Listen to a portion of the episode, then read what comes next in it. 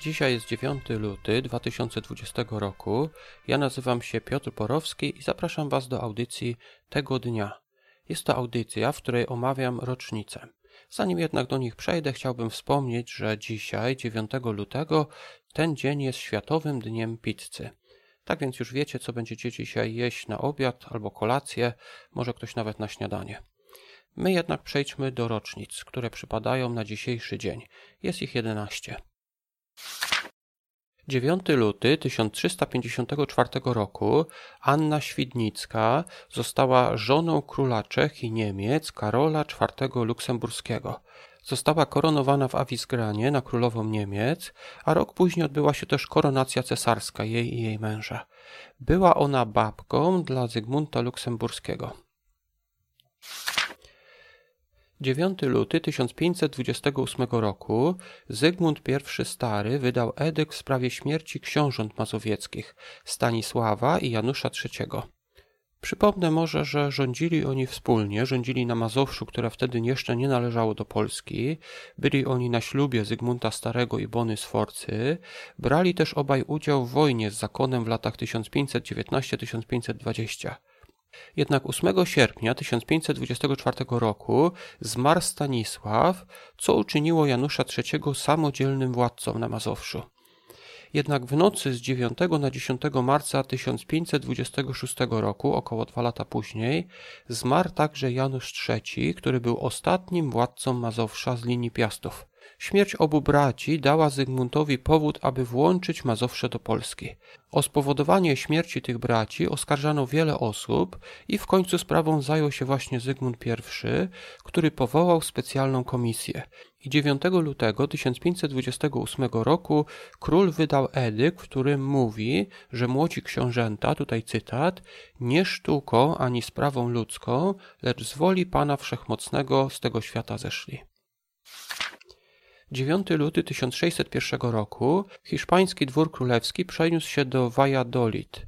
To miasto było stolicą Hiszpanii w latach 1601-1606. Prawdopodobnym powodem przeniesienia stolicy na ten krótki okres czasu były problemy finansowe króla, bo za to przeniesienie król dostał pieniądze. 9 luty 1895 roku w Hollyoak, Massachusetts, odbył się pierwszy mecz siatkówki, gry wymyślonej przez Williama Morgana, nauczyciela wychowania fizycznego w miejscowej szkole YMCA. Grę tę początkowo nazywano Minonette. 9 luty 1919 roku w lwowskim tygodniku Szczutek ukazał się pierwszy odcinek komiksu zatytułowanego Ogniem i mieczem, czyli przygody szalonego Grzesia. Powieść współczesna. Było to dzieło rysownika Kamila Mackiewicza i scenarzysty Stanisława Wasylewskiego. Jest ono uznawane za pierwszy oficjalny polski komiks. Szalony Grześ to była taka postać dość podobna do czeskiego Szwejka. 9 luty 1929 roku w ówczesnym niemieckim Olecku zanotowano najniższą w historii temperaturę na dzisiejszych ziemiach polskich. Było to minus 42 stopnie, minus 42,2 stopnia Celsjusza.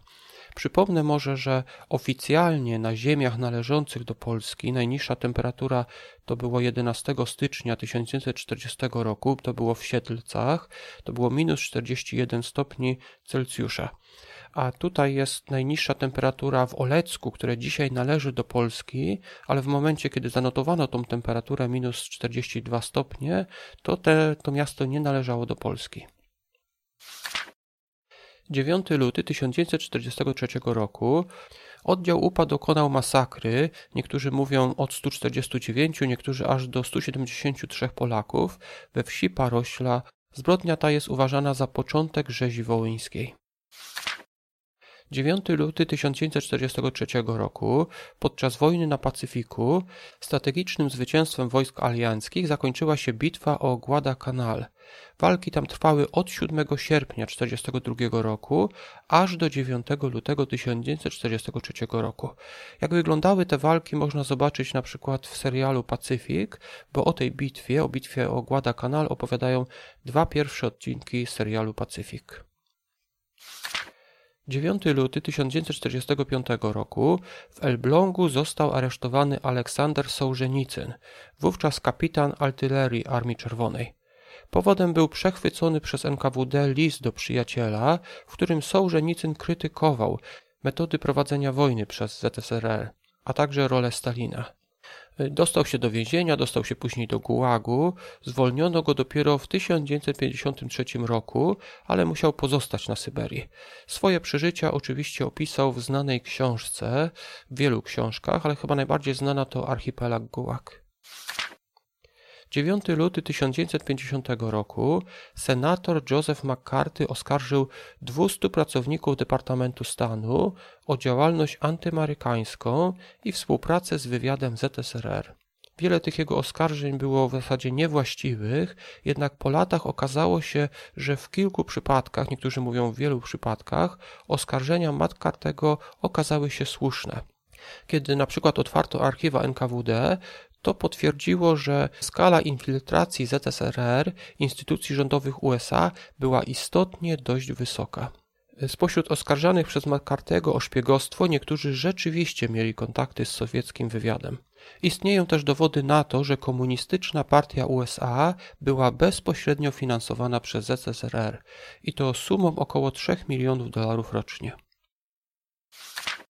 9 luty 1996 roku w Instytucie Badań Ciężkich Jonów w niemieckim Darmstadt po raz pierwszy uzyskano Kopernikum. Jest to pierwiastek chemiczny o największej zaobserwowanej liczbie atomowej. W tym pierwszym eksperymencie udało się stworzyć jeden atom, który istniał przed jedną sekundę. Na dzisiaj to wszystko. Mieliśmy dzisiaj 11 dat. Przypomnę może jeszcze raz je w skrócie.